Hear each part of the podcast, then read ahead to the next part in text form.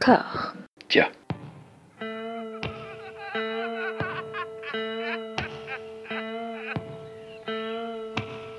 And now for something completely different. Would you like to talk about the meaning of life, darling? Sure, why not? Philosophy for two? Right. Provided the movement never forgets that it is the unalienable right of every man or woman or woman to rid himself or herself or herself. Agreed. Thank you, brother or sister or sister. Where was I? I think you finished. Oh, right. I don't want to talk to you no more, you empty-headed animal food trough whopper. I fart in your general direction. Your mother was a hamster and your father smelt of elderberries. Bonjour et bienvenue à toutes et à tous dans la mouture estivale du podcast Discordia qui réserve un petit peu euh, le débat euh, et les polémiques euh, dans la portion congrue puisque on va essayer cet été de découvrir des, cinéastes différents, des cinéastes pas faciles. Et pour poursuivre notre discussion sur la filmographie de Ken Russell, cette espèce de fou furieux malade, j'ai le grand plaisir de retrouver Dollywood pour l'épisode 2. Comment ça va? Ah bah ça va toujours aussi bien, je suis toujours aussi motivée, il y a encore beaucoup de boulot. On s'était arrêté en sucement sur une période qui, euh, qui est assez intense, tout est assez intense de toute façon, mais ça va être bien. Tout à fait. Eh ben, écoute, on va enchaîner directement avec le premier film de Kenny Shu aux États-Unis. Euh, Voilà. Une œuvre de commande euh, un petit peu, un petit peu particulière. Genre, enfin, genre, euh, tous- ces films sont un peu particuliers en même temps. Oui c'est ça. Il s'agit de Altered States, au-delà du réel euh, en français. Le premier rôle de William Hurt, le premier rôle psychotrope de William Hurt, qui joue un espèce de scientifique qui fait des expériences dans les, les caissons d'isolement, puis qui va découvrir une drogue proche de l'ayahuasca, et hum, il va mélanger les deux, et quelle ne va pas être sa surprise dans le monde qu'il va découvrir. Voilà, ça fait des chocs à ça va être compliqué, euh, ça va partir dans tous les sens. Je pense que ça fait vraiment partie des films qu'on peut conseiller en premier. Euh, pour, pour connaître un petit peu et voir un peu ce que ça donne sur un propos qui est finalement assez sérieux, euh, sur, un, sur un fond qui est assez intense, avec une forme qui, alors certes, effectivement, euh, rappelle pas mal de choses qu'on qu'on voit souvent chez, euh, chez Ken Russell, euh, comme euh, les moments hallucinatoires avec euh, des flammes, euh, le père de- du docteur Jessup, qui est donc joué par William Hurt, qui euh, euh, apparaît mourant sur son lit. euh, Enfin, il y a beaucoup, beaucoup d'images très intenses. Euh, mais voilà, je trouve que le fond et la forme se, se mélangent super bien et ça donne euh, un résultat euh, ouais, hallucinogène, on va dire. Oui, c'est la première irruption, franchement, dans son cinéma, de, de séquences, comme tu disais, de, de, flash complètement surréalistes. Ouais, tout à fait. Il y a vraiment ces moments où on voit des croix enflammées dans la lave. Enfin, c'est assez fou. La transformation aussi de sa femme Blair Brown qui se transforme en lézard. Enfin, il y a des choses dingues. Moi, je sais qu'à la fin de ce film-là, quand je l'ai vu, euh, j'ai été absolument incapable de dire si j'avais aimé ou pas. J'avais vraiment l'impression que c'était au-delà de ça. C'est-à-dire que c'était, euh, c'est pas une question d'apprécier, mais c'est juste que je, j'ai- compris par contre que j'avais vu, enfin, vu et vécu quelque chose de très intense, quoi. C'est un film qui a eu une production compliquée, où Ken Russell, en fait, s'est pris le chou avec ses, tant avec ses producteurs qu'avec le scénariste, qui estimait que Ken Russell faisait n'importe quoi avec son œuvre, et en même temps, comment lui donner tort Et hum, c'est et c'est un film, oui, qui, qui, qui est à la fois très calme dans, dans, dans ses scènes euh, du quotidien, j'ai presque envie de dire,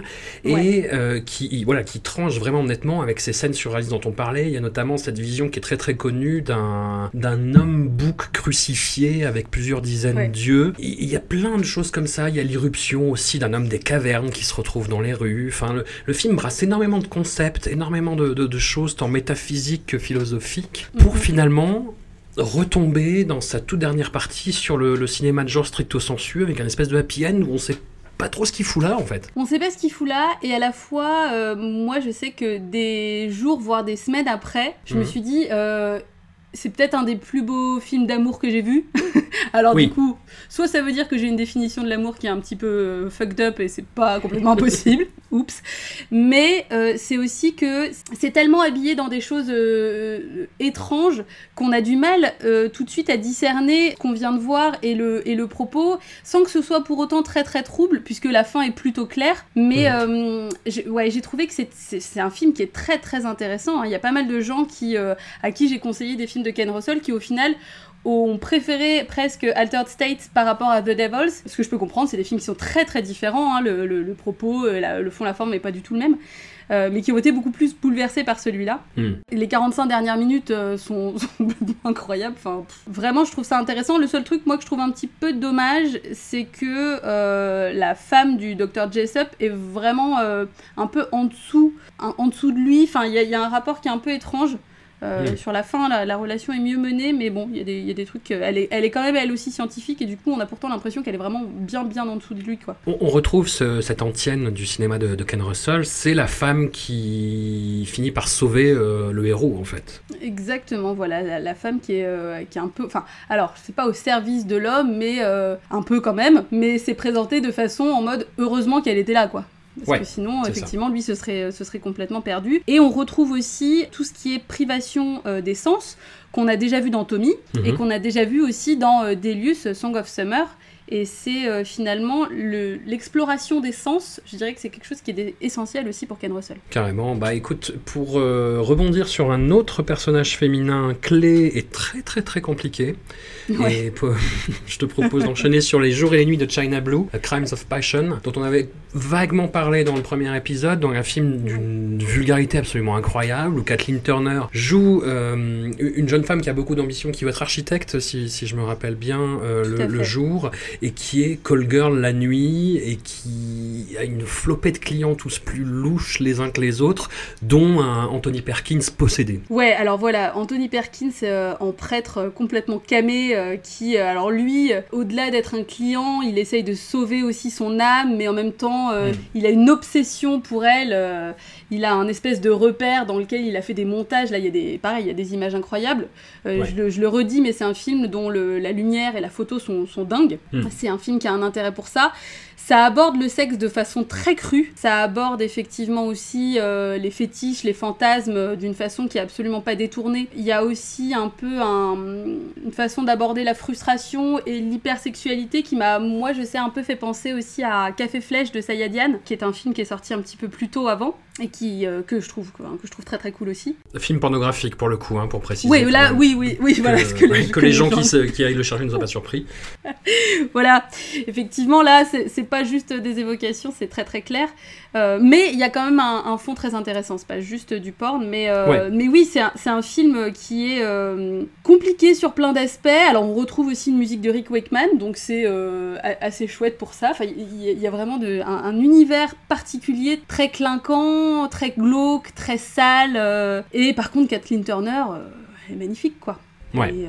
Enfin, c'est un, je trouve, moi, c'est un de ses plus grands rôles, quoi. Je la trouve c'est un espèce de chaînon manquant entre euh, Cruising et euh, Body Double, en fait, de toute cette, cette ouais. vague de, de, de, films des années 80 qui avaient une esthétique clip et qui se mmh. réfugiaient derrière pour euh, faire de la suggestion très très très dérangeante, pour le coup. Ouais, exactement. Mais cela dit, ce qui est intéressant, c'est de voir que, alors, même si c'est traité de façon peut-être un peu maladroite, il y a quand même cette cette notion que c'est une femme qui mène sa vie. Elle se débrouille par elle-même. Euh, en gros, effectivement, elle voit bien que pour mener sa carrière et pour essayer de subvenir à ses besoins et d'avoir euh, et d'accéder à son rêve, euh, elle est obligée de faire d'autres trucs à côté. Elle se laisse pas non plus complètement marcher sur les pieds, c'est-à-dire que il y a, y a, ce mec qui arrive un peu en espèce de sauveur, mais elle, euh, elle refuse un peu, c'est-à-dire qu'elle est vraiment indépendante en fait. Mmh. Et je trouve ça, je trouve ça intéressant pour ça. Même si bon voilà, il y a des trucs, euh, des trucs qui, qui bon, sont, sont, pas toujours très très heureux. Mais euh, moi c'est un, un film qui, qui, en fait c'est un film qui m'a choqué sur certains aspects, mais qu'à la fin j'ai appris à apprécier. Il y a bah, la scène dont tu parles, tu avais déjà évoqué, je crois, dans le premier épisode, ouais. c'est il y a une scène, un, client, un de ses clients qui a un fantasme de viol, en fait. Et il y a une scène Exactement. comme ça, où, qui, est, qui, est, qui est très, très, très euh, malaisante et donc assez bien faite, pour le coup. Kathleen Turner, c'était. Euh, elle, elle, avait cette figure, euh, je pense pas exagérée, hein, en disant qu'elle avait cette figure vraiment de femme forte, quoi, qui, mm. qui pouvait assujettir les hommes euh, dans, dans tous les films qu'elle a tournés à cette époque-là, en fait, jusqu'à Serial Mother, même, je dirais. Oui, Absolument, ouais, elle a ce côté très euh, caractériel en fait, mais pas, euh, pas dans le sens chiant ou quoi que ce soit, mais vraiment, Mhm. elle est intense quoi. Et c'est-à-dire que même par son physique, elle en impose directement, on sent que euh, c'est pas, pas une, une petite mijaurée et tout. Et elle, ouais, elle déconne pas dans ce film-là. et pourtant, on sent. Enfin, c'est vrai que ce, ce- ce- ce passage sur, sur le viol est difficile parce qu'au début, on y croit vraiment en fait. Ouais. Euh, et après, il y a quand même aussi toute une scène où elle est en train de pleurer, en train de se démaquiller, de se remaquiller. Et je trouve ça euh, super intéressant parce que comme on a vu justement cette, euh, cette scène un petit peu de fantasme de viol avant, on sait pas si c'est vrai, on sait plus si c'est faux. On se fait comme avoir un peu aussi et du coup on a l'impression qu'on passe aussi finalement pour des clients auprès d'elle. Enfin, il y a ce côté voyeur et il y a tout un rapport euh, vis-à-vis du, du public et du spectateur que j'ai trouvé très très intéressant. Puis il y a- quelque chose qu'il n'y avait pas vraiment dans le cinéma pré- précédent de Ken Russell, c'est ce rapport très très pragmatique à, à l'argent. Mm. C'est peut-être le fait qu'il tourne aux États-Unis aussi, mais c'est des choses qui Mm. reviendront dans le film miroir de, des, jours et des nuits de China Blue, la putain dont on parlera tout à l'heure. C'est ce rapport à l'argent, quoi. Tout, tout se négocie, tout. Euh, les gens sont, sont, sont dans des rapports très très très pragmatiques, et c'est ça qui est un petit peu un petit peu dérangeant aussi, je trouve. Ouais, le côté vital, enfin le côté genre de toute façon, il n'y a pas le choix, il faut se faire de l'argent, donc quelle que soit Mhm. la manière, quelles que soient euh, le- ses fins, euh, c'est ça qu'il faut faire. Et oui, je pense que c'est euh, ouais, une bonne façon de voir que Ken Russell avait un état d'esprit particulier en arrivant aux États-Unis.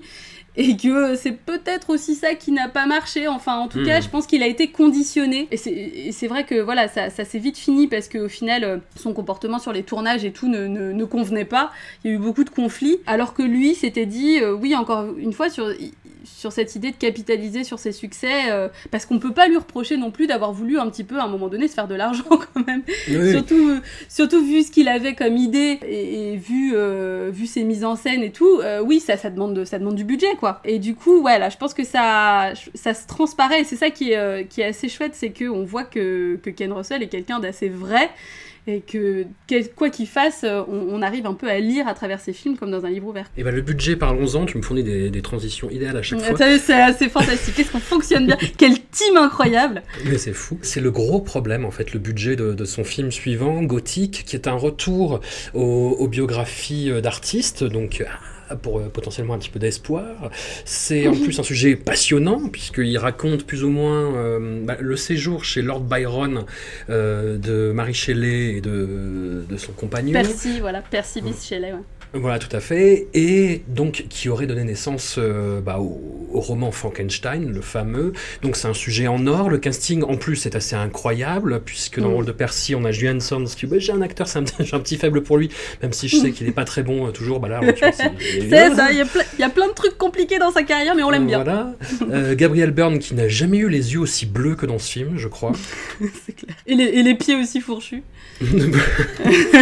Et voilà, tout à fait. On a Rev Spall aussi dans un petit rôle, qui est un excellent acteur. Natasha Richardson, qui, est, euh, qui est plutôt convaincante en, en Marie Shelley, même si le rôle est pas facile et pas très bien. euh, pas très bien écrit, je trouve. Et surtout, ouais, le, le- le problème de ce film, je vais faire un, un parallèle un peu, un peu audacieux, un peu cavalier, mais c'est le même que dans Les Visiteurs 3, La Révolution. C'est-à-dire Oh, c'est-à-dire qu'ils ont, ils ont trouvé un lieu de tournage, mais Ouais. ils n'ont pas su le mettre en valeur, en fait. C'est ce parallèle, je, je mets du temps m'en remettre. Ah non, mais c'est bah, pas grave, je, je- je suis en train d'hyperventiler. Et, et- et du coup, euh, on, a, on a l'impression de voir une troupe de comédiens s'agiter dans un musée euh, où on aurait juste enlevé les signalétiques, quoi. Exactement. Alors de toute façon, à partir de Gothic, on arrive dans, dans une période euh, que j'appellerais volontairement petit budget, petit buffet. Et qui en fait euh, pose problème parce que euh, il y, a, il y a de l'idée, mais ça va pas jusqu'au bout. Alors Gothic, Ouais. moi, ça a été une grosse déception. Hmm. Parce que au début de mon exploration euh, de la filmographie de Ken Russell, c'est quand même un des films qui m'a fait un petit clin d'œil de loin en disant écoute bébé, euh, je suis là pour toi. Euh, ce titre est beaucoup trop évocateur, l'histoire qu'il raconte beaucoup trop évocateur, je, je suis là. Et donc quand je l'ai enfin vu, eh bah ça a été compliqué parce Bah que je l'ai trouvé hyper décevant, hyper inconstant, hyper inégal. Enfin, euh, c'est à la limite de la nausée, tellement des fois il y a des trucs qui se passent, puis des fois il se passe plus rien. Et puis euh, il y a des images qui sont pourtant très intéressantes. hein. Par exemple, euh, je pense à la poupée dansante qu'on voit à un moment donné, moi qui m'a rappelé le, le Casanova de Fellini, qui est un film que j'adore. Alors je me suis dit, Mm. bon voilà, peut-être que oui, on voit le cul de Julian Sand, donc on va à la limite, je me suis dit, bah oui, ok, bah pourquoi pas? Eh bien non, ça ne suffit pas, voilà. Hmm. Gabriel Byrne est quand même un peu too much. Hein, on va pas se cacher que, enfin, euh, Julian Sand est à 200%, c'est-à-dire qu'il s'arrête pas. quand il entend le pigeon là dans le grenier, mais entend le mec est euh, ah, complètement parti. Euh, la séquence quand il est sur le toit sous la pluie. en plus, il y a une séquence qui est excessivement grossière parce que, enfin, c'est là, pour le coup, ouais, il succombe au, travers des biopics, un petit peu comme dans Valentino, tu vois, où il dit ah cette idée vient de là, et en plus ça sous-entend que limite, ça limite. Percy qui, Percy qui a plus influencé euh, la, trame de Frankenstein, que Marie Shelley elle-même, quoi. Ouais, c'est ça. Ouais, ouais, non, mais c'est difficile. Alors après, moi, je l'ai tellement pas aimé la première fois que euh, je l'avais proposé en débrief euh, pendant, pendant, lors de mes débriefs sur Twitch parce que je m'étais dit je vais lui donner une seconde chance. J'ai vu mhm. plus de films de Ken Russell maintenant, j'ai vu d'autres trucs entre temps. Essayons. Je m'excuse d'ailleurs platement auprès des gens pour qui ça a été le premier film de Ken Russell parce que c'est quand même euh, c'est pas cool. Mais j'avais prévenu. Hein. Du mhm. coup j'ai appris à l'apprécier un petit peu plus, mais euh, malgré tout, non, ça reste, euh, ça reste décevant pour le propos, les acteurs, enfin, il y a trop de choses qui survendent un peu seul le film. Et au final, quand on est devant, même la fin, enfin, en fait, ce que je trouve dommage, c'est que dans la plupart euh, des films de Ken Russell, même si on part un peu dans tous les sens et même s'il y a beaucoup, beaucoup d'infos et tout, hmm. à la fin, le propos reste assez clair. C'est-à-dire qu'on n'est jamais vraiment perdu. On l'a même dit, hein, parfois, il souligne assez lourdement les choses. Euh, mais là, je trouve que à la fin en fait de Gothic, on est un peu là en mode genre. en plus, le truc de. Euh, ouais, non, j'ai pas envie de spoiler la toute fin. Mais je trouve que c'est un peu genre. ouais, bah tout ça pour ça, quoi. Enfin. Ouais. Est-ce que ça valait vraiment le coup, quoi? Donc, euh, ouais, c'est difficile ne commencez surtout pas avec celui-là. Euh, un, autre film euh, partiellement biographique, mais plus proche de ses précédents essais en la matière, Salome's Last Dance, je ne sais pas si tu l'as vu. Si, si, oui, oui, je l'ai vu. Alors, entre-temps, entre les deux, euh, ça peut être intéressant aussi de parler de son segment dans Aria, ah, qui est une... Enfin, je sais pas si, je sais pas si tu l'as vu. Non, j'ai pas vu, Alors, c'est l'occasion parce qu'il y a des choses qui sont super intéressantes. Euh, en fait, c'est euh, Aria, c'est une compilation de plusieurs segments d'illustrations de morceaux d'opéra par des tas de réalisateurs. Alors, il y a plein de réalisateurs, genre Jean-Luc Godard, euh, Nicolas Rugg. Il y a aussi, d'ailleurs, c'est là que c'est intéressant, un segment qui est réalisé par Derek Jarman, dont on a déjà parlé, si vous suivez bien, et que je recommande fortement parce que c'est une ode à la beauté de Tilda Swinton sur fond de Gustave Charpentier. Enfin bref, c'est fantastique. Ça dure genre 5 minutes, même pas, mais voilà, je vraiment regardez parce que l'avantage c'est qu'on peut regarder chaque segment indépendamment. Hmm. Donc on n'est pas obligé de regarder l'intégralité du truc. Et c'est magnifique en fait. Il a, lui, euh, Ken Russell s'est occupé de faire euh, un segment sur euh, Nessun Dorma de Turando. Il y a des, des allusions à Metropolis. En fait, c'est l'histoire d'une femme qui a un accident, un accident de la route super grave et qui, en gros, est dans le coma et s'imagine en train d'être habillée telle une déesse alors qu'en fait ils sont concrètement en train de, l'ausculter et de l'opérer. Et c'est c'est magnifique, ça, ça vaut vraiment le coup. Ce que je trouve chouette en fait, c'est que ça permet de se rendre compte un petit peu du travail de Ken Russell sans pour autant se lancer dans un film entier. Donc c'est, euh, je, reviendrai sur d'autres trucs parce qu'il a fait d'autres petites choses comme ça, d'autres clips. Euh, ça fait pas partie de sa filmographie officielle, mais ça peut être intéressant pour les gens qui veulent juste mettre euh, un, petit doigt dedans pour savoir si elle est bonne ou pas. Et voilà. Donc ça, ça vaut le coup. Et ensuite, effectivement, ouais, on enchaîne avec Salomé's Last Dance où il y a bah, pas mal de choses à dire aussi. Oui, bah, d'autant que c'était quelque chose qu'il avait abordé dans sa filmographie. On sentait que c'était une de ses obsessions, hein, justement, de, reproduire ce, ces, ces, danses du voile, ce motif-là. Tout à fait là, en fait, c'est un retour un petit peu, comme je disais, à ses biographies précédentes, dans le sens où il capte un moment décisif de la vie d'un artiste, en l'occurrence Oscar Wilde, et donc la, création de, bah, de cet opéra avec des scènes à, la fois dans le quotidien d'Oscar Wilde et, et, aussi donc sur la création euh, de, de, de, cette pièce. Ouais, absolument. Alors, faut quand même pas y aller en espérant apprendre quoi que ce soit de primordial sur la vie d'Oscar Wilde. Euh, ça a été peut-être un peu mon erreur, c'est-à-dire que j'aime beaucoup Oscar Wilde et du coup quand j'y suis allée, je me suis dit ah bah tiens chouette euh, Oscar Wilde plus Ken Russell égale bonheur. Sauf que ça reste très léger sur Oscar Wilde. C'est un film qui, alors même si il a un intérêt parce que euh, ça représente effectivement la, la, danse des sept voiles qui est un motif très important pour Ken Russell. c'est un peu comme The Boyfriend, je trouve, où au final l'intérêt est surtout visuel, quoi. Parce que euh, les make-up, les costumes, les décors, euh, il y, a des scènes incroyables, mais on est quand même sur une narration et une écriture qui est un peu moins poussée, je trouve. Non, puis le, parallèle avec le...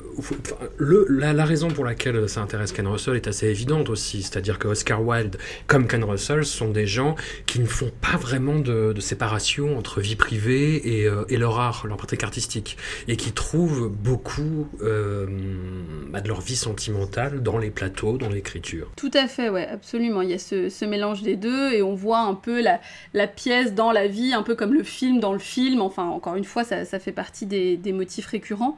Euh, moi, il y a un truc par contre qui m'a un peu sorti du film dès le départ. Après, je me suis renseignée, finalement, ça allait. Mais c'est que Imogen Miescott, euh, qui joue Salomé, paraît extrêmement jeune. Ouais. Mais extrêmement jeune, à tel point que bon, il y a quand même des scènes de nudité et tout. Euh, bon, c'est pas aussi évocateur que certains films, mais enfin malgré tout, il y a quand même des scènes qui sont dérangeantes. Et moi j'étais là, non mais elle est, elle est pas du tout majeure. Après, j'ai vérifié si, euh, a priori, c'était bon. Elle était peut-être à peine majeure, mais elle était quand même majeure au moment du tournage. Euh, mais ça, ça m'a un peu, un peu sorti du truc. Ce qui est perturbant aussi, c'est qu'elle euh, elle avait une, une, maladie au moment du tournage et elle, elle était partiellement aveugle. Donc en fait, elle a un regard qui est assez, assez perturbant on, le voit et ça participe complètement à son, personnage. Je trouve que ça, ça colle très bien, mais c'est perturbant aussi. On retrouve Glenda Jackson euh, qui, euh, qui est fabuleuse, euh, mais voilà, c'est pas un film avec un fond extrêmement important. surtout si par exemple on connaît pas trop Ken Russell ni ses motifs récurrents, ça parlera peut-être un peu moins. Donc c'est pas non plus là, ça fait pas partie des films que je conseille en premier. Et toujours dans cette catégorie de films à, pas ne, à ne pas voir en premier, un, film assez polémique, Le repère du ver blanc de l'ère de White Worm, une adaptation du roman de, Bram Stoker, euh, qui est considéré par beaucoup de gens comme un, comme un nanar en fait, parce qu'il y, a un, y a un Hugh Grant euh, complètement ahuri qui, qui, se balade tout le long.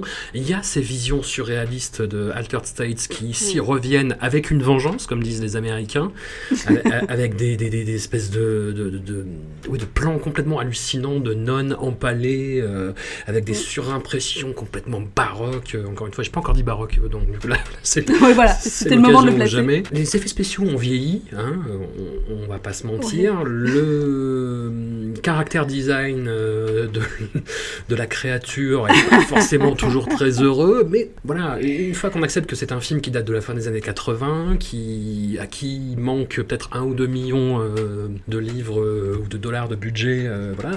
Enfin, Honnêtement, c'est un film qui tient la route, qui est très intéressant, qui, a qui montre un Peter Capaldi aussi pour, pour, les amateurs, avec une crinière absolument flamboyante. Ah, incroyable Ah ouais, flamboyant c'est le mot. Voilà, et voilà, qu'est-ce que tu as pensé de ce film, toi? Tu le défends du coup? Ah moi je le défends à fond, je l'aime beaucoup. ah mais grave Je l'aime, je l'aime tellement ce film. Ça fait, ça fait un peu partie des films où tu as envie de dire il n'y a rien qui va, mais du coup il y a tout qui va. Ouais. C'est-à-dire que euh, c'est un peu du, du, du, condensé de Ken Russell sans budget, mais où on s'en fout, en fait on y va. Euh, hmm. Ça fait pas non plus euh, euh, cheap à tous les niveaux, c'est-à-dire que je trouve que même au niveau des décors, ça se défend quand même plutôt pas mal. Hmm. Au niveau des, des costumes, faut quand même préciser que Amanda Donohoe est quand même fantastique dans ce film. Ouais. Bon, déjà, elle est très très belle et elle a une garde-robe digne de Thierry Mugler des plus grandes années, avec des jambières et des épaulettes. Enfin bon, tout, tout est fantastique. Il y a, y a, ce côté femme serpent euh, qui, qui, est, qui est génial. On a quand même un espèce de god ceinture rituel euh, complètement dantesque. Je, je voilà, j'ai pas envie d'en dire trop, mais ça peut quand même fendre le truc et ça peut en même temps mettre plein de gens à l'écart aussi. Hein. C'est-à-dire que si vous n'aimez pas les godes ceintures rituels, ce film n'est pas pour vous. mais c'est un film de niche, hein, Exactement.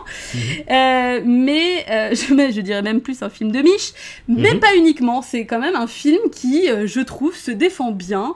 Euh, et puis, et puis Hugh Grant, quoi il est là-dedans, quoi. Je, je, je l'aime beaucoup, rien que pour sa présence dans ce film. Oui, Je- oui, oui. Non, Bah mais oui, non mais. Il, se- il se défend bien, non, mais il y a- y, y des éléments complètement perturbants en fait pour qui n'a pas vu de, de Ken même pour qui on a vu en fait. Hein, c'est un film qui est assez- Oui, c'est vraiment un film à voir, euh, à, voir, en- enfin pas en dernier, parce qu'il y en a quand même un autre dont on parlera un peu plus tard, qu'il faut voir vraiment euh, limite en tout dernier recours. Mon Dieu, oui. Mais, euh, voilà. Mais je trouve euh, euh, il y a un côté burlesque à ce film. Euh, euh, j'ai pas envie de dire qu'il se prend pas au sérieux parce que j'aime pas trop ce- cette façon de dire les choses, mais ça se tient quoi, ça se tient. euh, Il y a quand même des, éléments, euh, des éléments qu'on retrouve. C'est pas un film en dehors de sa carrière quoi. C'est juste que oui, effectivement, il y a moins de budget, mais euh, voilà cette espèce de, crâne, il y a des plans comme ça, des zooms, euh, et oui, les nonnes empalées, enfin. Euh, le, petit panier dont elle sort à un moment donné comme ça comme un serpent en train de onduler le- la grande demeure abandonnée enfin il y a, des choses euh, il y a plein d'éléments moi qui me plaisent euh, même si je peux comprendre qu'effectivement à la fin on soit un peu genre mais pff, calme-toi Ken euh, je sais pas hydrate-toi prends un Xanax fais quelque chose. Mais non ça- c'est bien c'est bien de faire des films comme ça aussi. C'est-à-dire que tu te dis, il est, il est capable de faire ça, et à côté de ça, il est capable de faire The Devil, c'est bah oui. Et, et pour autant, ça se tient. Mais même dans les plans ratés dont je parlais, il y a des choses sidérantes. hein, quand, quand il y a tous ces espèces de créatures qui surgissent de sa bouche, avec tout, tout ce système de surimpression qui est très naïf, qui est très. euh, allez, je vais dire un gros mot, mais c'est, du Méliès en fait. C'est du, c'est du Méliès. euh, C'est du Méliès païen. C'est du Méliès blasphémateur. C'est euh, blasphématoire, pardon. Oui, et puis alors, euh, il y, a- il y a ce côté quand même aussi un peu euh, DIY, tu vois, artisanal. Oui, effectivement, oui. il mériterait peut-être d'avoir plus de budget. Et d'un autre côté, est-ce qu'on aurait eu un film aussi intéressant avec euh, un autre budget? Mm. Bah non, on aurait peut-être eu un, un truc, tu vois, qui se serait plus pris au sérieux et qui du coup, c'est un peu genre, non mais attends mec, on va pas te filer autant de budget pour que tu nous fasses ça. Alors que là, finalement, bon bah, ça, ça, c'est cohérent. C'est genre, voilà quoi, bon, on a, on a pas de budget mais on a des idées. Ça prouve bien qu'il est capable aussi de fournir quelque chose de, de- de génial et de fascinant Hmm. euh, avec, pas grand chose quoi. Par la suite, euh, Ken Russell re- revient à, à ses premières amours, en l'occurrence le, le romancier D.H. Lawrence, euh, dont il avait déjà adapté Woman in Love, le- avec Love, avec Oliver Reed, dont on avait parlé la fois précédente, et là il revient avec The Rainbow. Alors est-ce que tu as eu... Je l'ai vu entre temps. je l'ai vu entre temps, effectivement. euh, Jusque-là, je l'avais pas vu, j'avais pas trouvé le temps, et j'avoue, je l'avais un peu oublié ce film-là en fait. Et je l'ai vu et je l'ai trouvé génial. Mais c'est un film qui est passionnant en plus, justement sur ce, sur ce, on, on parle beaucoup de des personnages féminins chez Carmen Russell. Là, c'est limite un, un pamphlet, quoi, une déclaration d'intention, quoi. Exactement, et, euh, et ça aborde des sujets, euh, ça développe un peu plus certains sujets précédemment évoqués dans, dans Woman in Love. Euh, je pense notamment à l'homosexualité, là en plus pour le coup l'homosexualité féminine, ce qui est très intéressant, et du coup aussi par voie de conséquence la bisexualité, qui est abordée de façon euh, absolument pas problématique, c'est genre bah c'est comme ça. Mais complètement naturel en fait. C'est Ah le, en, gros, pour résumer, c'est une femme du début du XXe siècle qui refuse qu'on lui dicte euh, comment mener sa vie en fait. Et, et Voilà. le fait d'avoir une relation avec une femme, ça participe de ça. Le fait de se refuser à des hommes ou à refuser le mariage, ça participe de ça. C'est un film qui est très naturel, qui est très évident. On retrouve Amanda euh, Donoghue de du repère du verre Oui. blanc. Ah là là. Euh, et ben, je, je- je te, laisse flipper sur le film du coup. Oui, bah en fait, le- le- l'intérêt, je trouve, c'est que euh, même si euh, on est à une époque euh, qui est pas la même que la nôtre, on a l'impression que c'est vachement plus moderne sur plein de trucs. Parce que à aucun moment, bon, enfin, si, il y a quand même son, son, son futur ex-mari qui lui dit que. Euh, en gros, c'est euh, un peu contre nature hein, d'avoir embrassé une femme et que c'est quand même. euh, enfin, c'est pas foufou, quoi. J'ai cette référence. Oui, d'accord. Ouais. Désolée. Mais, euh, mais à part ça, personne rebondit là-dessus.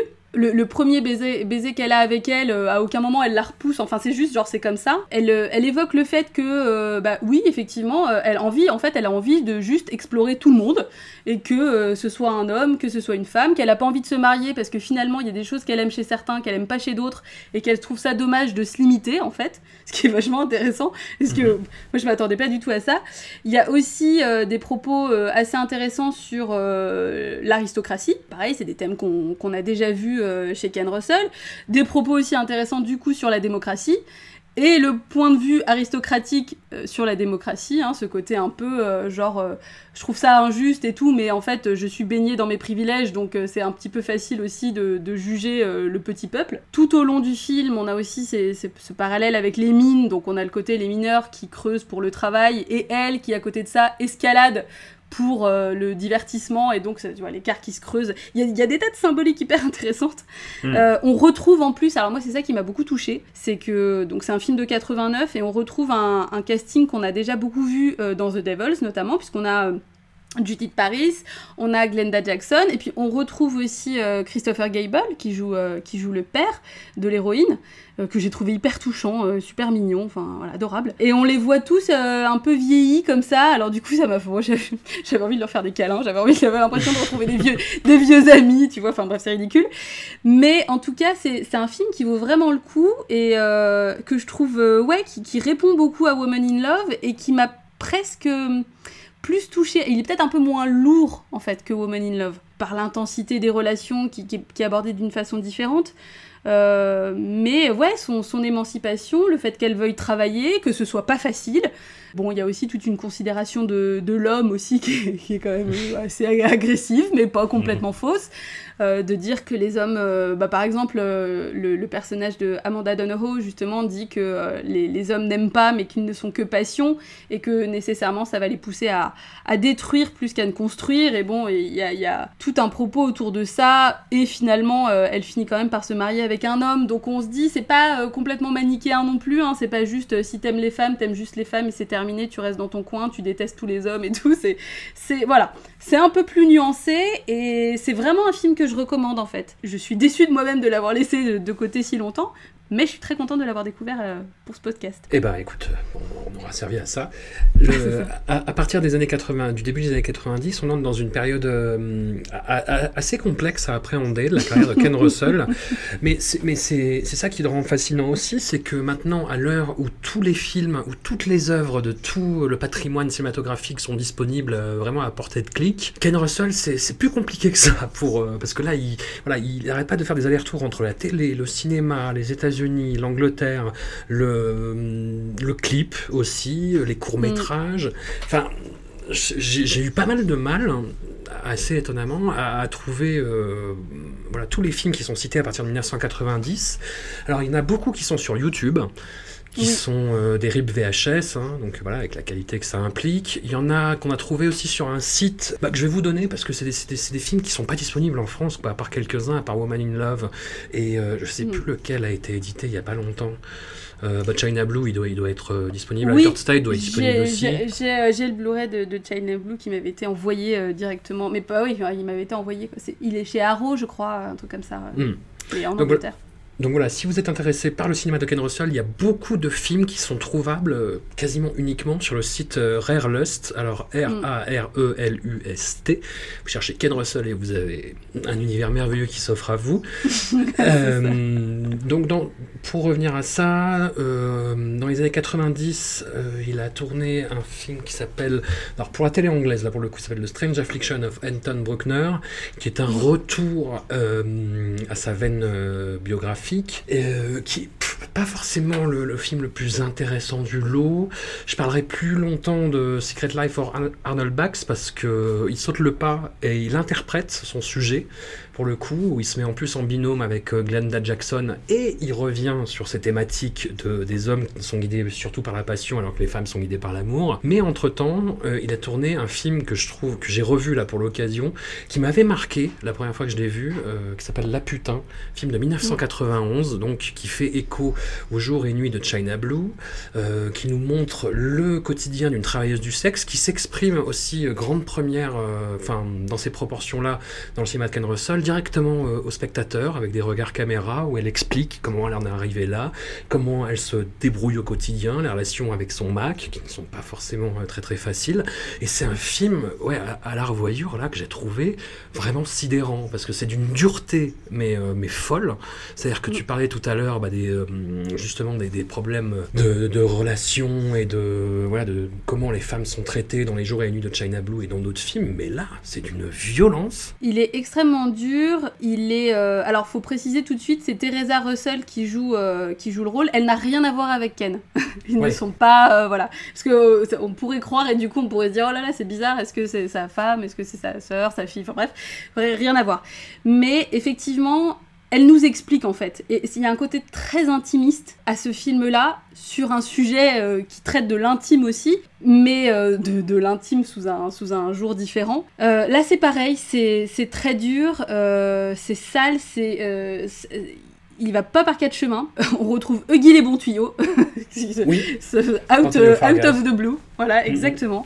Euh, mais vraiment, euh, le fait qu'elle s'adresse directement à nous et qu'elle nous explique en fait aussi son souhait d'indépendance. Euh, elle explique en fait le, le, le problème de relation qu'elle a avec son Mac, la nécessité pourtant d'en avoir un parce que le monde est extrêmement violent, extrêmement agressif, que les clients peuvent à tout moment péter un plomb et qu'on est dans un domaine où il y a quand même une vulnérabilité qui est indéniable et que du coup en fait finalement il y a ce côté très pernicieux où le Mac crée un besoin mais qui pourtant est un besoin quand même.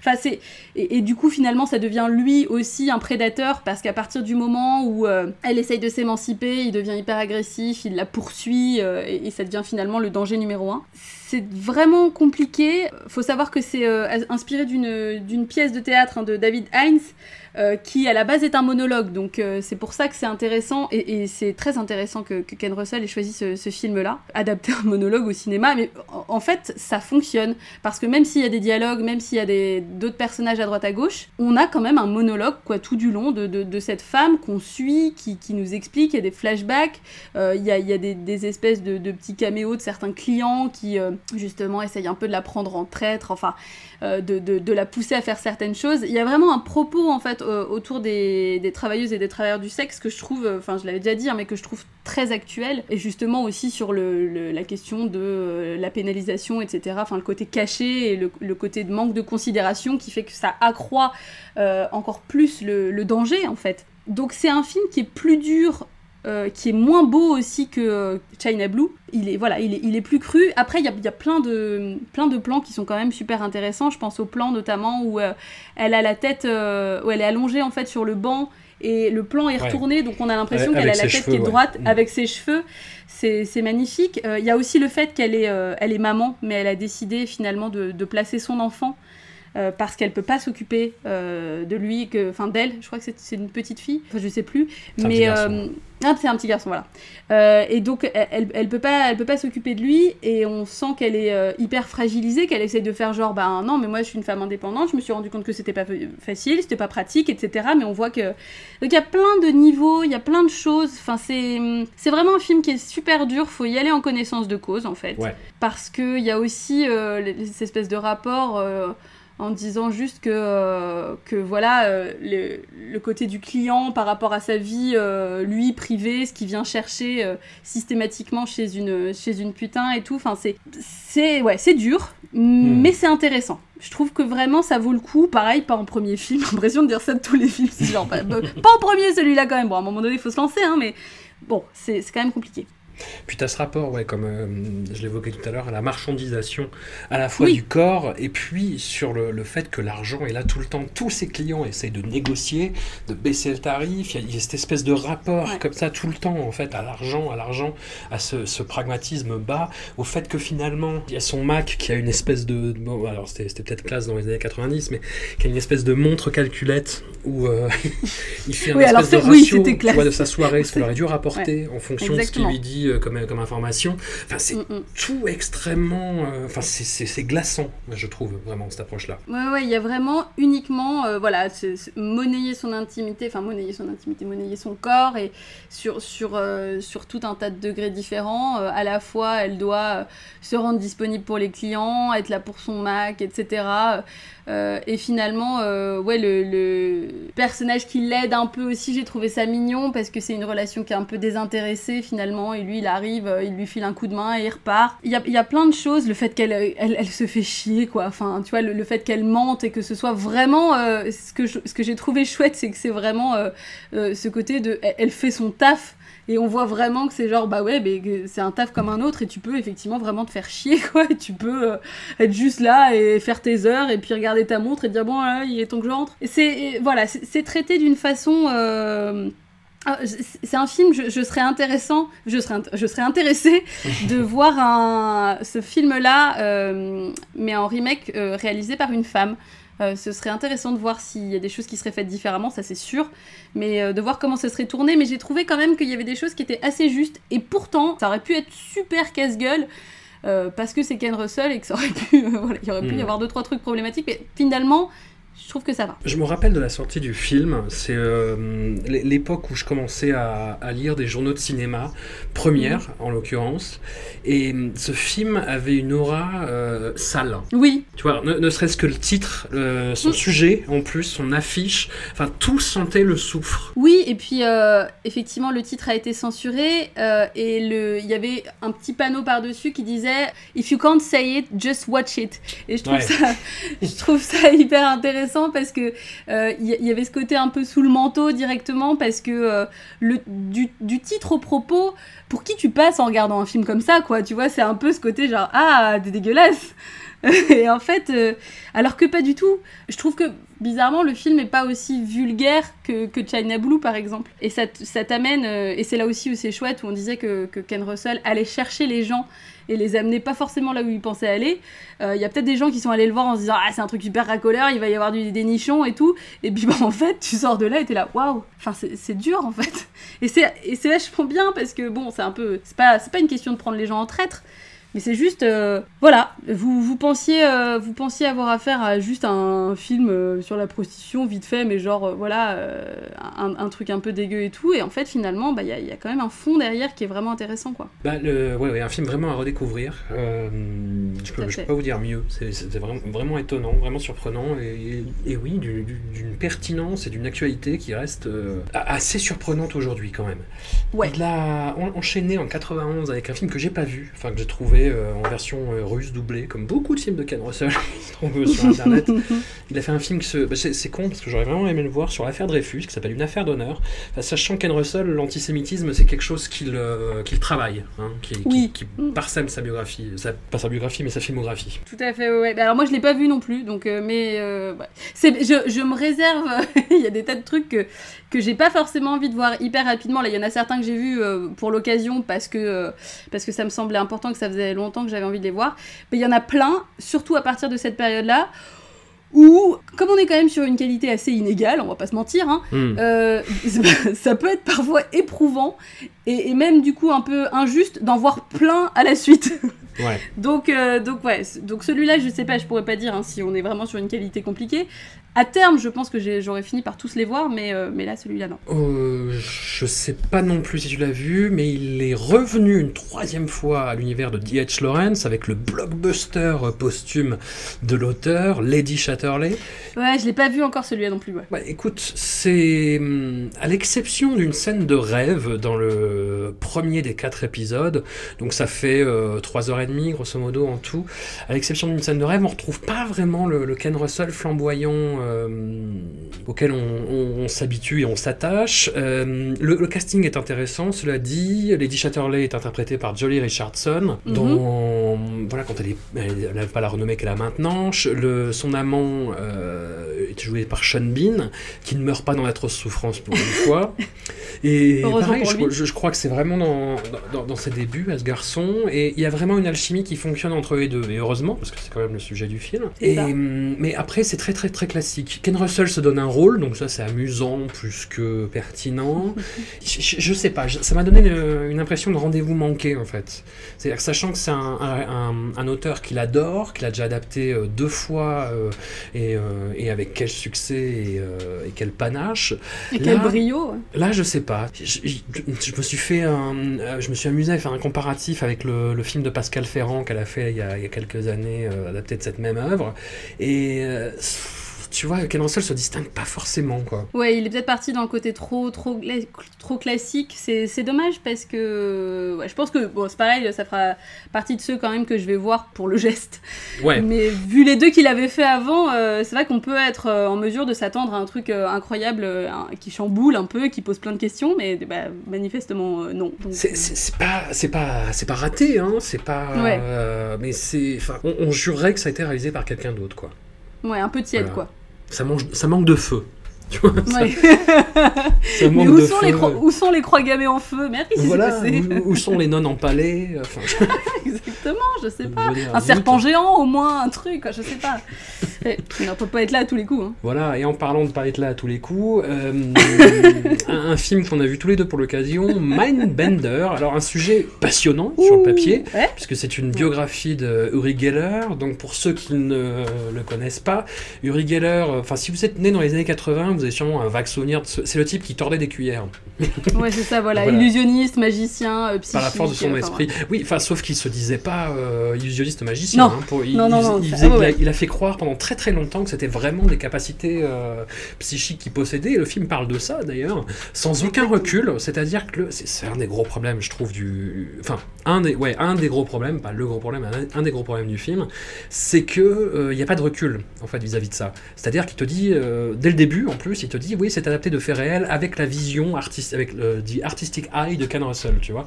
Oui, et puis alors ça veut tout et rien dire, hein, les artistic eye, c'est un peu genre, euh, ok, alors quelle est la part? Parce que quand on connaît Ken Russell et qu'on parle de son œil artistique, t'es un peu là, bah ça peut, ça peut tout et rien vouloir dire, quoi. Et c'est- bien ça le souci. Et Uri Geller apparaît à la fin, dans le générique. Mhm. Euh, Enfin voilà, on sent que c'est un truc un petit peu sous, sous contrôle, quoi. Et hum, voilà, Uri Geller, par ailleurs, c'est quelqu'un qui a été complètement démystifié, euh, notamment en France, en 1987, dans une émission que j'ai revue pour l'occasion, euh, droit de réponse, qui était présenté par Michel Pollack. Et en fait, il y a un magicien français qui s'appelle, je sais pas s'il est mort, j'aurais dû m'enseigner, Gérard Majax, et qui en fait est venu Ah, refaire tous les, toutes les illusions que Uri Geller avait fait Mhm. sur le plateau auparavant, en disant, euh, et en le traitant de menteur et de tricheur euh, en live à la télé. Alors c'est marrant, enfin revoyez le, le truc sur YouTube, c'est vous, voyez- vous verrez à quel point c'était le bordel la télévision en direct à l'époque. Ah ouais, non mais bon, Michel Pollack, quoi, en même temps. Ouais, tout le monde parle en même temps, euh, ça s'insulte, euh, il y a Uri Geller euh, qui qui comprend rien à ce qui se passe, enfin c'est assez, assez dingue. Et pour revenir à Mindbender, il y a un espoir au début du film, parce qu'on retrouve vraiment le Ken Russell flamboyant euh, dans les premières séquences, dans les enfants, qui nous décrivent l'en- l'enfance de Uri Geller, un petit peu à la fin, dans espèce de scène d'évasion complètement folle, et entre les deux, il se passe pas grand-chose. hein. Au global, il en ressort un peu que dalle. C'est-à-dire que euh, on a le feu, oui, bon alors ça on peut cocher la case. Oui, Euh, on- euh, ça danse sur des tanks. Bon, alors oui, bon, ça ok. Il y a Terrence Stamp. Moi, Terrence Stamp, j'aime beaucoup. Alors, c'est aussi un petit peu ce qui a été mon, mon go. Je me suis dit, bon, allez, ok, c'est parti. et, et ben non, hein, non, j'ai franchement, j'ai- vraiment pas grand chose à dire là-dessus parce que, pareil, j'étais un peu déçue. Et en même temps, je me suis dit, bon, alors, Uri Geller, c'est pareil, c'est c'est un peu qui tout double. hein. Surtout dans un film euh, de Ken Russell de 95. voilà, je me suis dit, bon, et ça peut sentir un petit peu le sapin, effectivement. hein. c'est que, bah, enfin, voilà, ça ne, ça ne loupe pas. Euh, ça, ça fonctionne pas. Et là, clairement, c'est pas un truc. Oui, alors tu vois, encore le côté complétiste, c'est toujours cool de l'avoir vu. Mais euh, pff, là, ouais, non, hein, c'est pas un succès. hein. Il faut savoir le dire aussi quand c'est raté. Ouais. Et bah là, c'est c'est raté. Hein. C'est nul. Oh, on n'a pas encore touché le fond, attends, euh, t'inquiète pas. Je sais pas si tu as vu euh, Tales of Erotica. Non, alors moi, tu vois, après ça, il Ouais. y en a plus qu'un seul que j'ai vu. Parce qu'encore une fois, je. je- ouais, c'est tout. Le fameux, bah, je vais parler très très rapidement de Dog Boys. Alors que je, je, je- Oui, je alors ne ça comprends donne quoi pas, euh, je comprends pas ce que fait ce film dans la filmographie de, de Ken Russell. C'est un film qu'il a tourné aux États-Unis pour la chaîne de télévision Showtime, Mhm. euh, avec deux gros euh, grosses stars de l'époque. Dean Kane dans le rôle principal. Alors Dean Kane, c'est euh, Clark Kent Superman dans la série télévisée Lois et Clark. C'est aujourd'hui un has-been qui tourne dans des films évangélistes. Euh, et on a aussi Tia Carrère dans, dans un second rôle. Alors Tia Carrère, c'était le love interest euh, de Wayne. Dans. Voilà, c'était Cassandra dans Wayne's World, tout à fait. C'était pour les gens euh, vieux comme moi, euh, Cinéfox aventurière. Fantastique, elle est magique, quoi.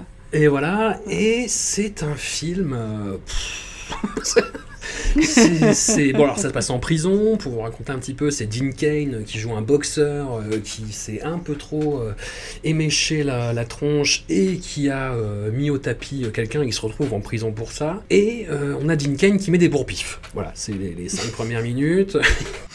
Ça, ça ne suffit pas ça ne suffit pas a priori et, ouais non ça ne suffit ça ne suffit pas c'est le moins qu'on puisse dire et en gros il se retrouve au milieu d'une espèce d'intrigue vaseuse où les matons en fait organisent des chasses à l'homme avec des prisonniers qui, euh, sur lesquels il lâche les chiens, en fait. D'où le, titre du film, Dog Boy, bah, c'est ceux qui sont choisis pour être euh, le repas des canidés. Et euh, c'est un film qui n'a aucun intérêt, quoi. C'est vraiment un pur téléfilm.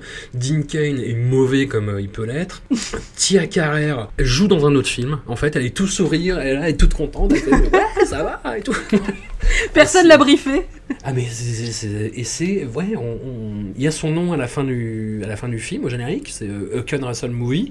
Mais tu mhm. dis, euh, bah non, c'est pas du tout un Ken Russell movie en fait. C'est vraiment, euh, ouais, je sais pas, une commande, il avait besoin d'argent. C'est peut-être un homonyme, on sait pas. Hein. Si ça se trouve, il y en a un autre de Ken Russell qui, euh, qui a fait plein de trucs. Non, c'est bizarre. Bon, bah, peut-être que, peut que celui-là, je ne le verrai pas par exemple. Parce que bon. Non, vraiment, c'est dispensable quoi. Enfin, regardez-le en ah. dernier, tu vois, pour. On dit regardez pas celui-là, regardez pas celui-là en premier, bah non, celui-là, regardez-le en dernier si vraiment vous voulez le voir et que vous êtes complétiste. Et après, il y a un film que tu m'as, tu m'as gentiment euh, fourni, qui est, euh, qui est, si, qui se trouve hein, quand même sur internet. Alors, oh, c'est dur, dur quand même. Peut-être que c'est mieux maintenant, mais à l'époque où je l'ai vu, c'était quand même, euh, ça m'a pris, ça m'a pris du temps. Hein. ça a été un peu le saint graal. Alors, film, on ne peut plus étrange, son dernier long métrage. Hein. après, il a fait des cours, il a fait un, documentaire. C'est un des rares films qu'il a monté lui-même également, faut le préciser. Ah ouais, ah, c'est intéressant mm. ça du coup. Ouais. Euh, et donc c'est The Fall of the Laws of Usher, a Gothic Tale for the 21st Century, donc une adaptation très vague du... Euh, très très libre très très libre de Edgar Allan Poe. Et c'est un petit peu, en fait, je pense, les, euh, comment euh, les détracteurs de Ken Russell s'imaginent qu'il écrit ses films, c'est-à-dire dans un asile psychiatrique. Lui-même interprète euh, un des rôles principaux, un, médecin complètement fêlé. Il y a toute une galerie de personnages ouais, qui, qui ont l'air d'être échappés d'un asile. quoi. C'est ouais, c'est un film que j'aime beaucoup. C'est un film qui est pas facile, hein, il faut le dire. Non, et là, pour le coup, c'est pareil. Hein. c'est un des derniers. Bah, j'avais fait une vidéo dessus, en fait, sur ma chaîne, où j'avais vraiment précisé que euh, euh, c'est vraiment un film à voir quand on connaît euh, Ken Russell, quand on le connaît bien. Parce que sinon, ça peut vite. typiquement, si tu passes, par exemple, de Altered State à The Fall of the Loves of Usher, c'est juste. Bon, déjà, ça n'a aucun sens. Et puis c'est vraiment se tirer une balle dans le pied, euh, ou c'est vraiment vouloir détester ce film-là, alors que euh, oui, effectivement, il, a un côté très crado. Euh, il est filmé au caméscope, 100%, et ça se voit très fort. Il est partiellement tourné avec des voisins, des potes à lui, enfin bon, donc du coup effectivement on peut avoir des, performances d'acteurs qui sont concrètement complètement à côté, plus ou moins volontairement. On a un mélange, un, espèce de pot pourri de différentes nouvelles d'Edgar Allan Poe, euh, mais malgré tout, quand on connaît Edgar Allan Poe, parce que moi ce qui m'a motivé aussi, c'est que euh, j'adore Edgar Allan Poe, et donc le, voir se mélanger finalement à Ken Russell, ça paraissait vraiment comme un, truc idéal, quoi. Hmm. Un peu comme le mix justement Oscar Wilde, Ken Russell, où là je m'étais dit, waouh, fantastique, bon bah là c'était encore un niveau au-dessus, et c'est quand même intéressant parce qu'il y a plein de petits clins d'œil un petit peu partout à plein de nouvelles différentes, hmm. euh, qui sont toutes mélangées, donc pour créer une nouvelle narration et c'est ce que je trouve très intéressant quoi cette espèce de on prend plein d'histoires euh, voilà il a pris plein d'histoires qui n'étaient pas les siennes pour en créer une autre euh, un peu plus personnelle. Et effectivement, c'est très intéressant ce que tu dis que c'est euh, un, petit peu une représentation de, la façon dont les gens s'imaginent Ken Russell en espèce de vieux pépé lubrique. là, en plus, en l'occurrence, dans le film, il porte des lunettes en forme de bite, donc vraiment, le mhm. mec n'a plus aucune limite, il est dans la, dans la stratosphère. Mais bah, c'est pareil, c'est un habillage qui est ce qu'il est. qu'on pourra effectivement trouver approximatif, mais qui n'est pas que ça. Euh, on a vraiment euh, un côté euh, très assumé en termes de mauvais goût. qui se rapproche par exemple d'une démarche presque à la John Waters hein, sur certains trucs. Hmm. Moi, c'est aussi ce que j'ai aimé. Le, le, côté en plus très coloré. Enfin, la part belle aussi est, est faite à la musique, hein, comme dans plein de films de, Ken Russell.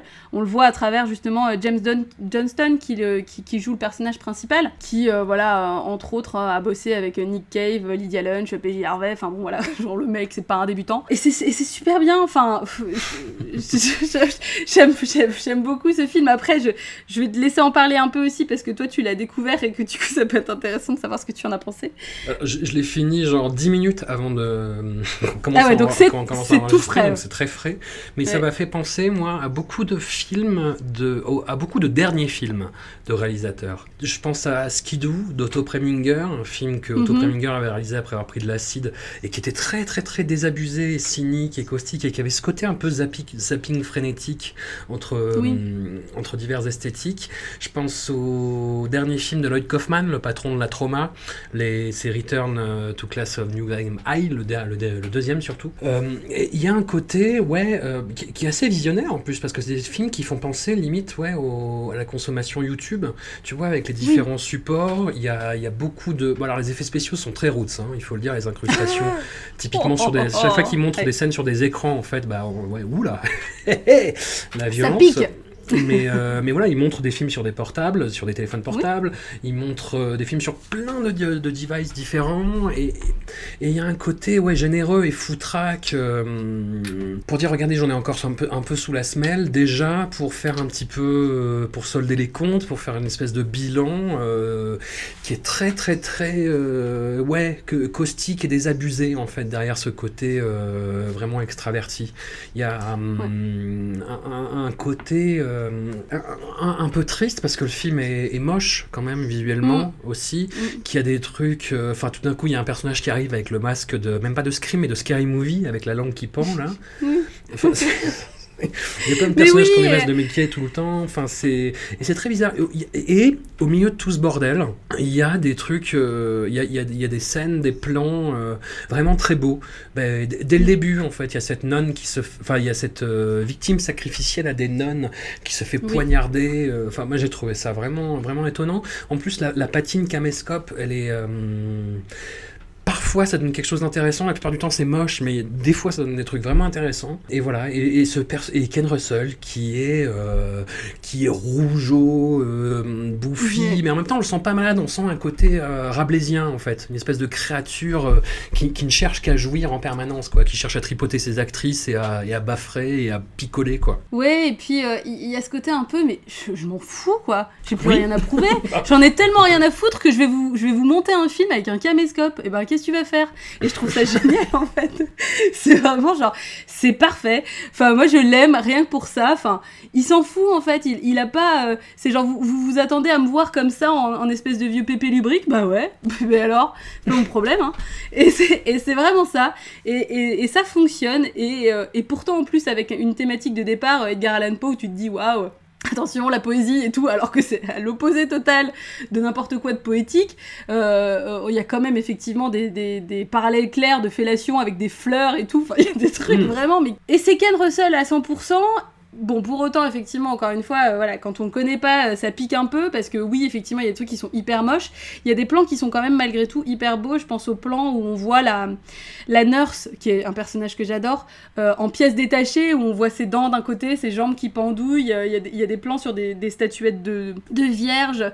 Enfin, il y a vraiment, il y a plein d'éléments, quoi. Et, et, là, encore une fois, c'est pareil. je trouve que c'est un film qui est très cohérent. Et effectivement, c'est un petit peu un rideau qui se baisse quoi, en mode, euh, bah, vous pensiez vraiment que j'allais faire encore un truc hyper flamboyant des années 70 et tout? Bah non, en fait, les gars, c'est 2002, euh, c'est un, un, téléfilm, euh, je fais ce que je veux, je m'en fous. J'ai beaucoup, beaucoup d'affection pour ce film-là, et je le trouve vraiment intéressant, et je me lasse pas de le revoir, alors que pourtant, clairement ça pique mais c'est pour ça que j'ai fait une vidéo dessus parce que c'est franchement probablement pourtant le dernier film que je conseille mais mais malgré tout, euh, ça vaut le coup de ne pas l'ignorer, quoi. Après, il a, il a enchaîné sur des courts-métrages euh, que je suis pas arrivé à, retrouver, mais qui ont des titres assez évocateurs. La revanche du euh, Elephant Man, Un chaton pour Hitler. On dirait des blagues, quoi. Ouais, c'est ça. et surtout, en fait, le, je pense que le jeune public anglais l'a découvert en 2007 parce qu'il a fait partie. a- je, je sais, mais voilà, Ken Russell, quoi. Il a, hum, il a fait partie en fait de l'émission de télé-réalité Celebrity Big Brother, où donc c'est le, bah, le loft, mais avec des. euh, des- bah, je crois que c'était. Oui, ils avaient fait ça en France, c'était la ferme célébrité, si je me rappelle bien. Oui, oui. Et, euh, et là, il se retrouvait avec une actrice Bollywood qui par la, qui par la suite, en plus dans l'aventure, euh, comme ils disent, euh, a subi beaucoup de réflexions racistes, avec euh, Jermaine Jackson, donc euh, le Mm. Jackson 5 qui avait fait When the Rain Begins to Fall avec Piazzadora.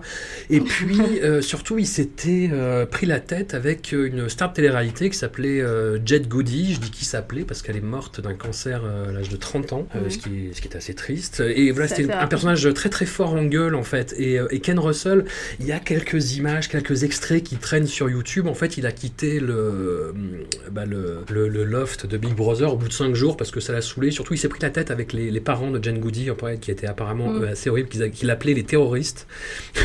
Carrément. Et, et- et on voit donc du coup sur ces extraits Ken Russell euh, en papy de 90 ans qui bouffe ses tartoches euh, pendant qu'une star de télé-réalité de 25 ans, enfin pas l'insulte mais le, le prend à partir en lui disant elle n'a pas le droit de faire ça. Ken Russell qui, qui a toujours son, son, son, son jargon très châtié de Ken Russell qu'il a dans The Fall of the House of Usher, qu'il Oui. a et euh, où il l'appelle My Love, tu vois, mais avec un ton très Oui. D.H. Lawrence. tu vois. C'est- Oui, oui, c'est ça. c'est- assez fou et euh, il y a des retours plateau, une interview où on voit sa, sa dernière, sa dernière compagne qu'il a rencontrée sur les plateaux, Etty Baines, qui, qui le soutient, qui est, qui est là et qui est limite contente pour lui, quoi, qui s'amuse. Bah, je trouve que c'est cohérent en fait qu'il soit allé dans une émission comme ça, qu'il ait- qu'- enfin en tout cas euh, qu'il ait eu le- la curiosité d'y aller quoi. Oui, Ça, ça me semble complètement logique. Euh, c'est très cohérent aussi qu'il soit barré au bout de 5 jours parce que bon, ouais, ça va 5 minutes en même temps, c'est pas non plus euh, c'est pas la fête à neuneux quoi. Hmm. Donc c'est bien, c'est bien qu'il ait testé et encore une fois bah s'en fout quoi. Hmm. Allez, au pire on au pire on essaye quoi. Ouais, c'est ça. Et il y a une tentative en plus de, bah, comme font toutes les télé-réalités de ce genre, en fait, quand il sort euh, du plateau, qu'il se retrouve en interview face au public, ils essaient de faire des montages, tu vois, où euh, il dit ouais, tout le monde l'appelle tonton, euh, tonton Ken, machin.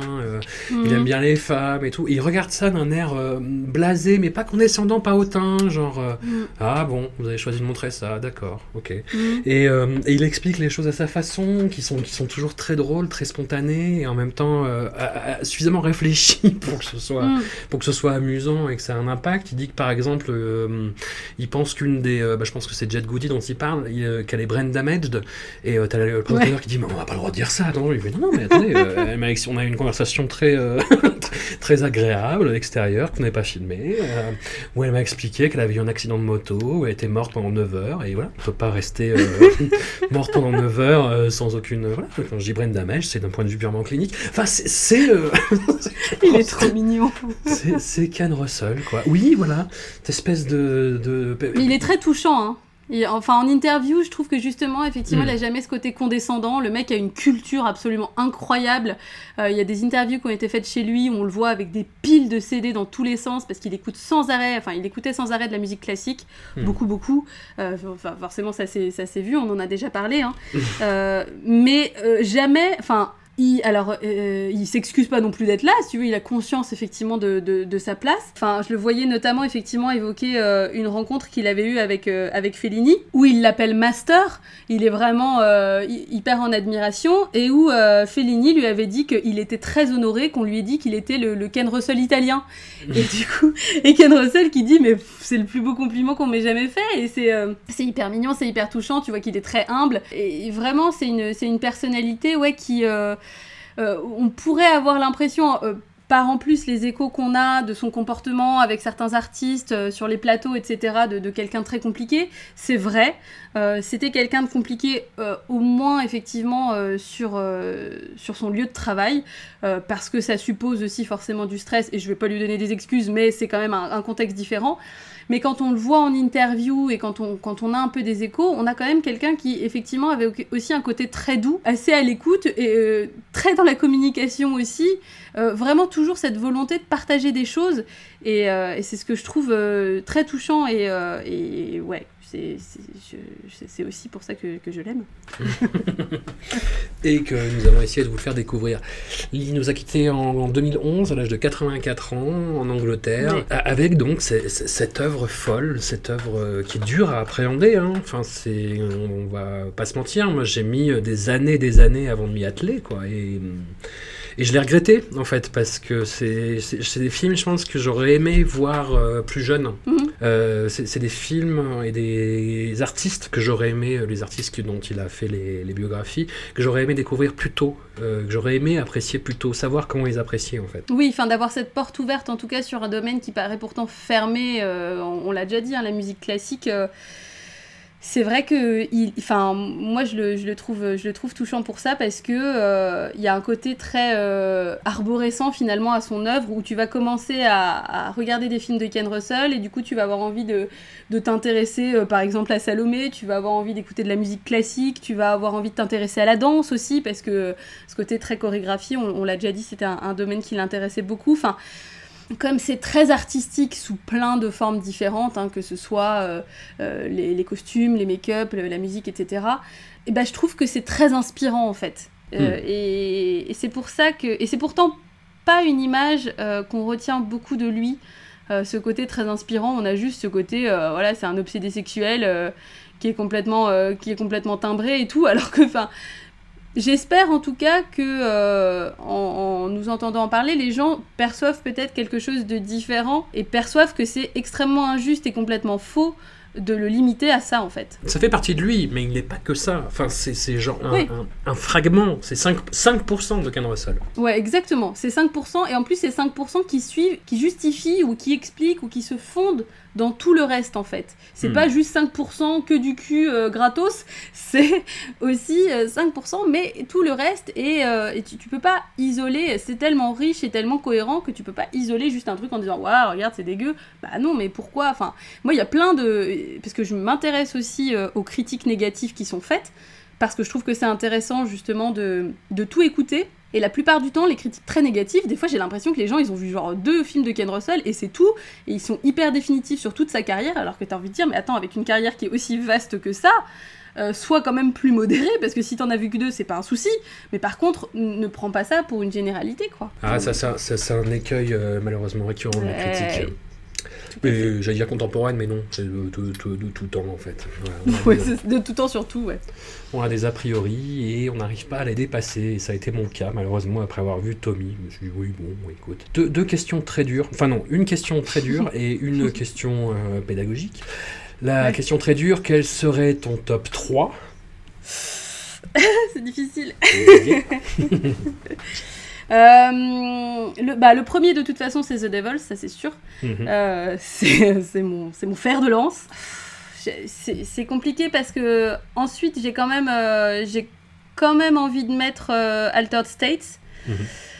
je trouve que c'est un film voilà, qui, qui, qui, chamboule à plein de niveaux et qui est vraiment hyper intéressant. Et après, hmm, soit je mets The Music Lovers. Mhm parce que je le trouve, euh, là c'est pareil, bouleversant et, euh, très riche, et, je trouve qu'il représente beaucoup de, ce qu'a fait Ken Russell, même si c'est un film qui est arrivé très tôt dans, sa filmo. J'ai presque envie de mettre, j'aurais pas l'audace de mettre The Fall of the House of Usher, mais enfin bon, limite quoi, franchement, euh, c'est presque, tu vois, le, les deux premières places à la limite, tu vois, ça, ça se discute pas trop, mais par contre, la troisième place... Et pourquoi pas l'Histomania Parce que franchement, l'Histomania m'a vachement marqué aussi et je trouve qu'il est. ouais, tu vois, c'est c'est pas forcément le meilleur ni rien, mais euh, ouais, quand même, The Devils, euh, Altered States, l'Histomania. Euh, bon, c'est difficile, les top 3, c'est super compliqué. J'aime pas trop ça. Et bah écoute, moi The Devils, Le Messie Sauvage et Music mm. Lovers, je pense. Ouais, ouais. Oui, et justement, la, la, la vraie question, c'est quel ordre tu conseillerais en fait on, va, dire voilà les 4-5 films pour commencer Ken Russell, dans quel ordre pourquoi? Bah, The Devils, ça a bien marché, ça s'est bien vérifié. Euh, je, ah, encore une fois, je le conseille pas à tout le monde. Euh, c'est un film où je tâte en général vachement le terrain avant. les gens à qui je l'ai conseillé le savent. Euh, c'est vrai que je suis vachement, euh, je suis vachement méthodique là-dessus parce que c'est un film que j'ai envie que les gens aiment. Donc c'est pour ça qu'il y a des fois des gens, je, je les sens pas prêts ou enfin c'est pas pas prétentieux de dire ça ni rien, mais c'est juste que je sens que ça va pas passer et que voilà. Euh, c'est pour ça que je trouve que euh, il y a pas, euh, tu vois, enfin cinq films dans l'absolu, ça dépend vachement des gens. L'ordre dépendra beaucoup des gens en fait. Il y a des gens à qui je vais conseiller Altered States en premier parce que je vais me dire bon. Il y a quelques trucs un peu halluc- hallucinatoires et en même temps il y a un propos de base qui est quand même plus calme donc du coup ça peut mélanger un peu deux trucs et être plus progressif. Euh, mais je dirais ouais The Devils, Alter State, bah, un peu mon, mon top 3 déjà. The Music Lovers aussi je le trouve très important pour ce côté musique classique. Il y a un autre truc dont j'ai pas parlé et que je trouve assez euh, intéressant aussi, c'est que euh, il s'est occupé de réaliser quelques clips. On en a parlé vite fait. Euh, en 85, il a notamment euh, euh, réalisé des clips pour Elton John, je crois. Mais il y a un truc que je trouve intéressant, c'est qu'il s'est occupé de faire quatre clips pour la comédie musicale de Andrew Lloyd Webber, Le Fantôme de l'Opéra. Ça me permet d'en placer une pour le fantôme de l'opéra que j'aime beaucoup aussi, voilà. Il a fait notamment le clip du thème principal, donc notamment avec Sarah Brightman. Je vous conseille très vivement d'aller voir le clip parce que c'est très Ken Russell. Mais du coup, c'est sur un, truc un peu plus court. Si vous trouvez que ça marche bien euh, dans ce clip-là et qu'il y a des images qui vous plaisent, à ce moment-là, dans ces cas-là, ouais, euh, ça peut dire que vous êtes prêt à avoir pas mal de trucs de Ken Russell. Bon, les, autres clips sont plus anecdotiques. hein. Il a fait All I Ask of You, qui est absolument dégueulasse, avec des fondus enchaînés entre euh, le ciel, la mer, euh, la plage. C'est vraiment dégueulasse. Et enfin, on peut pas dire qu'il a fait ça parce que franchement, euh, n'importe qui. Enfin bon, là c'était en 88, mais n'importe qui peut faire ça avec un logiciel de montage même le plus pourri du monde style Windows Movie Maker, mais sinon il a fait aussi un truc un peu plus gothique, euh, c'était euh, Wishing You Were Somehow Here Again, qui est une chanson qui est très sirupeuse, très gnangnan, qui est vraiment pas la meilleure chanson du fantôme de l'opéra, mais Sarah Brightman se balade dans un cimetière gothique absolument génial, donc voilà. Mais voilà, le, clip du thème principal du fantôme de l'opéra, tester ça, ça peut être pas mal, mais sinon, ouais, euh, j'ai presque envie, tu sais, ce, truc en troisième, genre, allez, on s'en fout. Regardez, mais alors, euh, c'est ça, regardez plutôt Listomania et pas Tommy. Ouais. Genre, euh, si j'ai si un conseil, euh, si Tommy vous a plu, parce que ça, par contre, ça peut parler aux gens, parce qu'il y a pas mal de gens qui ont vu Tommy et qui sont un peu arrêtés là. Hmm. Et qui pourtant l'ont aimé, et bah regardez Listomania parce que franchement ça vaut le coup. Mais ouais, Altered States ça paraît être un choix assez safe en fait en, en premier Ken Russell, je trouve. Parce que encore une fois, The Devil c'est plus compliqué. Mais Altered States, euh, ouais, c'est ça. Et puis ouais, The, The Music Lovers, quoi, vraiment, euh, pour l'amour euh, l'amour de la musique classique, euh, allez-y, quoi, foncez vraiment.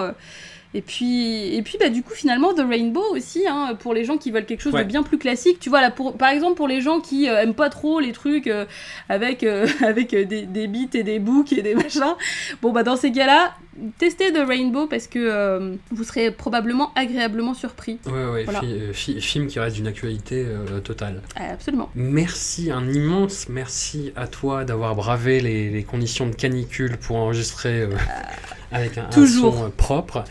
Euh, où est-ce qu'on peut te retrouver sur YouTube euh, et sur Twitch Alors, euh, bah, faut chercher Dollywood, hein, c'est le plus simple, hein, D-O-2-L-Y, espace W-O-O-D. En général, vous allez trouver ça facilement. En fait, moi, ce que je vous conseille, c'est de me suivre sur Twitter, c'est le plus simple, parce que là, il y a tous les liens qui sont directement en lien. Et, euh, et voilà, donc euh, Twitch euh, plus régulièrement. hein. C'est vrai que sur YouTube, maintenant, il y a principalement des, des rediffs euh, des lives que je fais. C'est vrai que ça fait un moment que j'ai pas fait de vidéo, euh, à proprement parler, euh, en face cam et tout. Euh, parce que je privilégie vraiment le, le côté échange et je trouve ça beaucoup plus intéressant de parler avec les gens et de savoir ce qu'ils pensent euh, des films plutôt que d'avoir cette euh, un peu cette impression de d'asséner des, des conseils très froids euh, voilà sans, sans retour devant je trouve ça plus cool donc venez discuter Mm. avec moi j'aime bien ça Euh, si jamais euh, si jamais vous voulez euh, parler de Ken Russell mais de plein d'autres trucs euh, n'hésitez pas à m'apostropher euh, à m'arrobaser sur, sur Twitter, euh, ce sera absolument euh, délicieux. Euh, je- c'est toujours un, un plaisir. Oh, bah, Très bien, bah, écoute, on- bah, nous on se retrouvera peut-être à l'occasion, euh, avec plaisir en tout cas. Ça a été Bien un sûr. beau moment partagé. On, nous, euh, sur Discordia, on se retrouve la semaine prochaine pour le 20e épisode de Robert Anyways. Là, ça, ça- ça sent la fin. Euh, et puis la semaine d'après, on découvrira un autre réalisateur, peut-être encore moins facile que Ken Russell. Je ne vous en dis pas plus. À tout bientôt. Au revoir. Au revoir.